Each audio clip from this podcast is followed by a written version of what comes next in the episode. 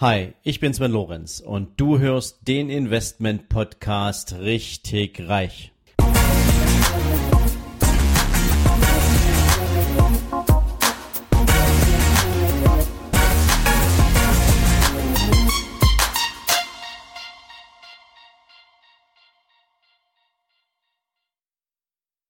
Hallo und herzlich willkommen zu einer neuen Folge in deinem Business and Finance Podcast richtig reich. Heute möchte ich für euch eine kleine Serie beginnen. Und zwar halte ich es für wichtig, aus Fehlern der Vergangenheit zu lernen und Deswegen möchte ich euch jetzt in eher unregelmäßigen Abständen mal mit den größten Wirtschafts- und Finanzkrisen dieser Welt vertraut machen. Ich werde euch davon erzählen, zum einen, wie sie entstanden sind und welche Auswirkungen sie hatten.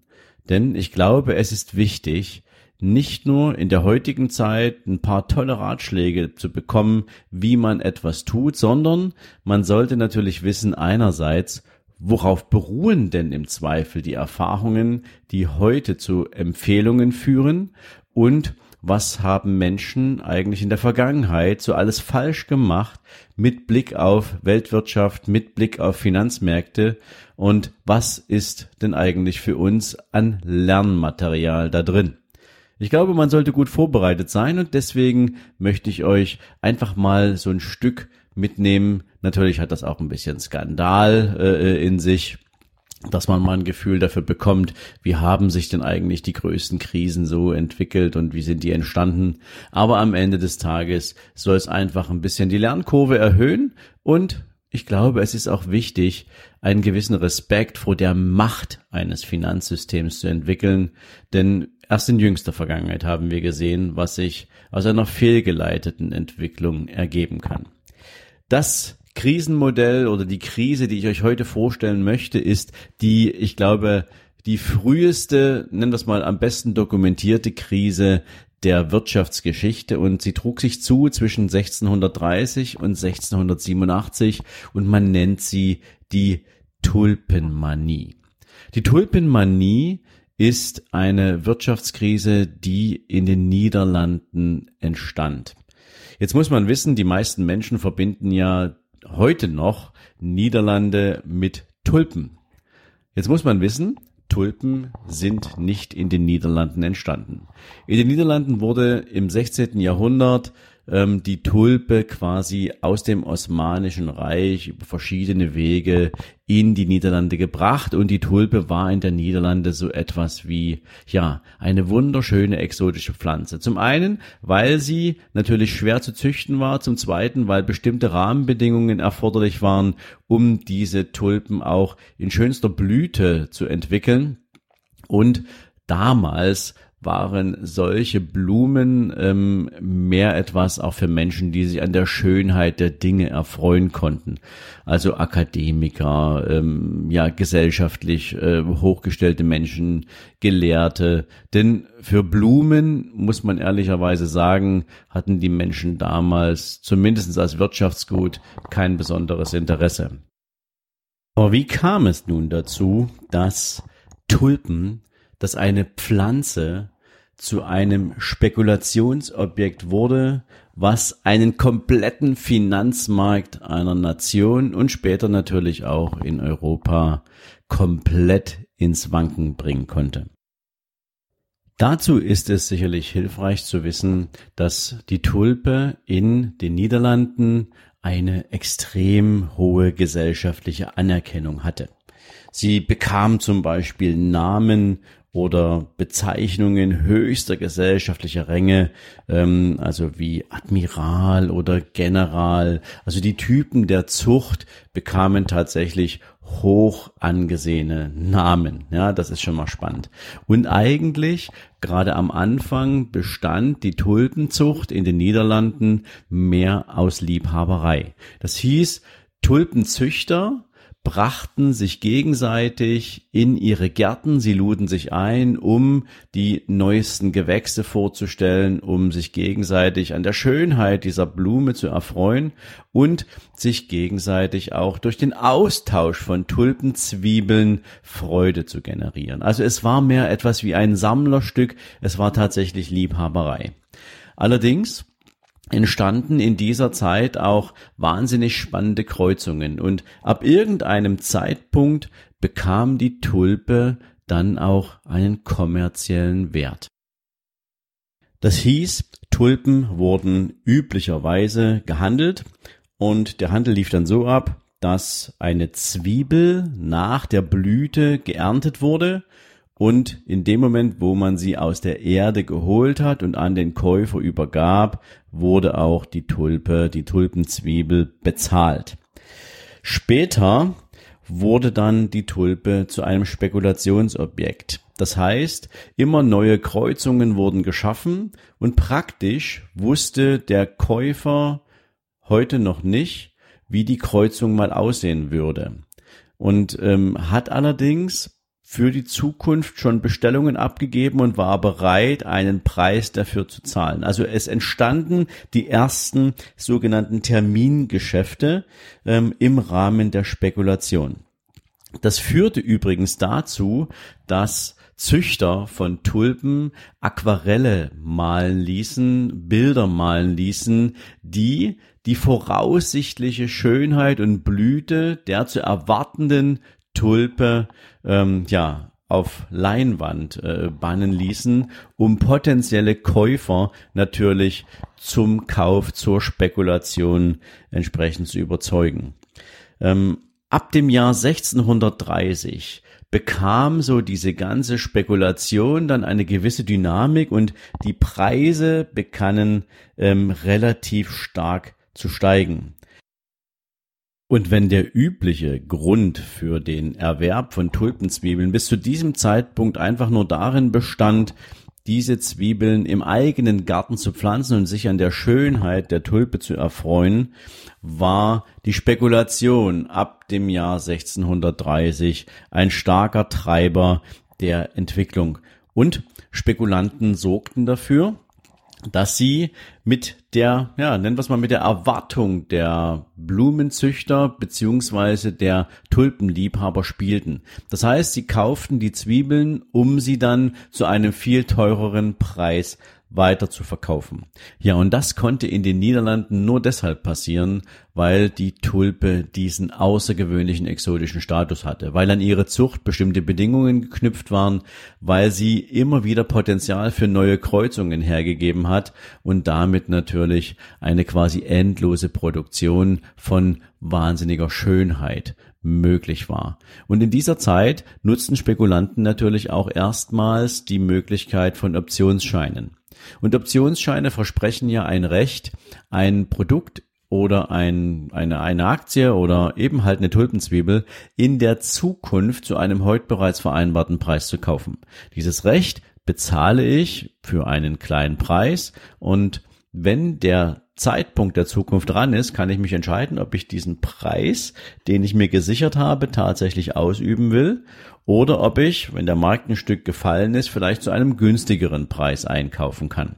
Und das ist natürlich, wenn man Spekulant ist, der, von daher wichtig und interessant, ähm, wenn ich erwarte, dass die Preise eh schon steigen, kann ich mir zu dem gesicherten Preis die Tulpenzwiebel kaufen und sie dann zu einem viel, viel teureren Marktpreis verkaufen. Und diese Spekulation trieb immer größere Blüten, sie zog immer größere Kreise und das hatte dann teilweise extrem perverse Züge.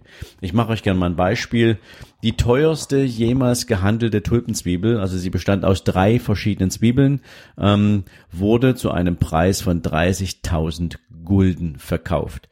Sie war ähm, die ja mit Abstand teuerste Tulpenzwiebel der Welt. Ihr Name Semper Augustus und ähm, sie war sozusagen ja das Highlight dieser Spekulationsblase.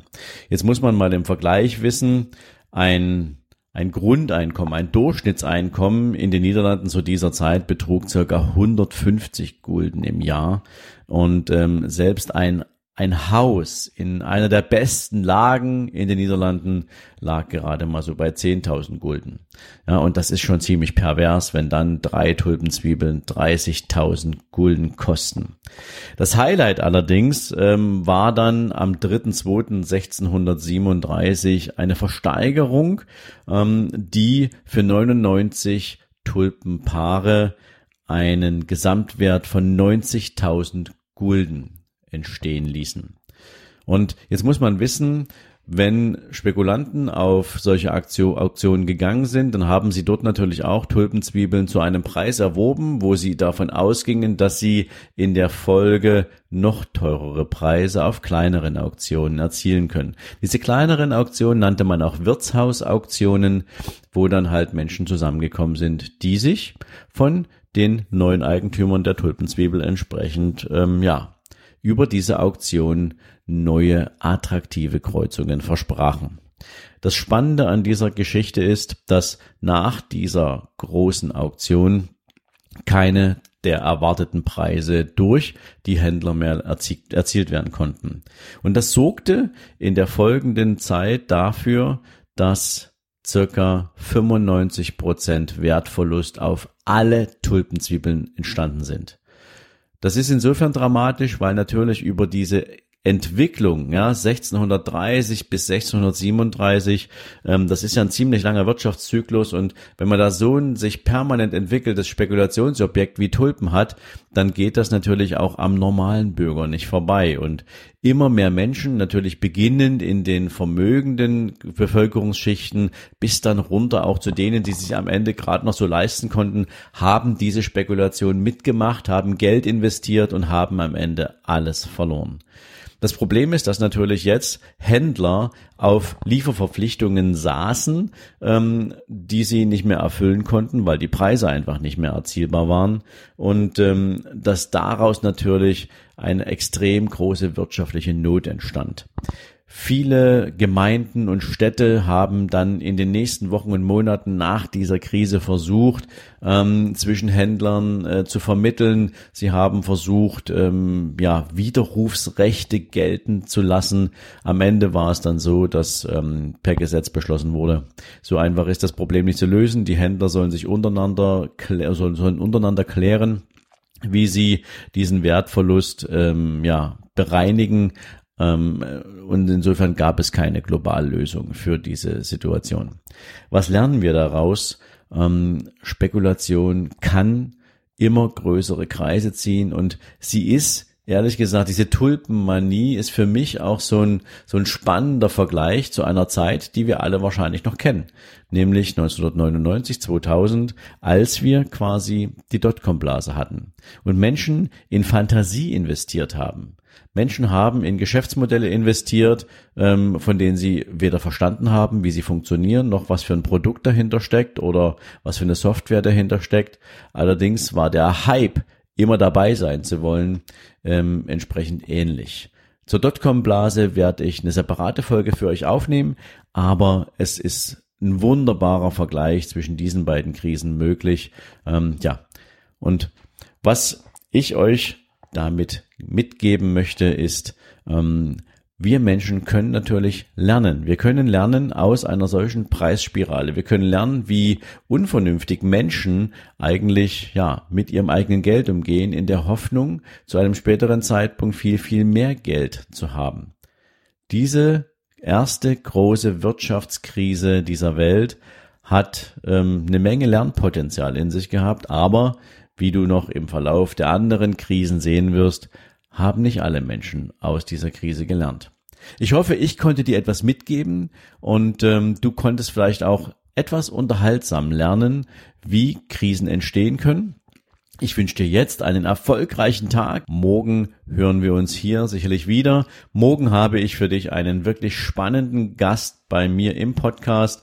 Wir haben drei verschiedene Interviewteile für dich aufgenommen. Morgen kommt Jürgen Höller hier in den Richtig Reich Podcast. Es ist viel, viel spannender Content zusammengekommen. Ich kann dir jetzt schon sagen, es ist eines der großartigsten Interviews, die ich bisher führen konnte. Und ja, freu dich drauf. Wir hören uns morgen. Bis dahin. Ciao, ciao. So, das war's für heute. Solltest du allerdings noch nicht genug haben und wissen wollen, warum du vielleicht die ein oder andere Mindset-Blockade hast oder warum du vielleicht immer noch in einer Komfortzone festsitzt und es dir schwer fällt, aus ihr auszubrechen, dann lade ich dich herzlich ein, dir hier direkt in den Shownotes gratis mein E-Book nicht auf den Kopf gefallen herunterzuladen. Wer meine Homepage besucht, muss dafür bezahlen.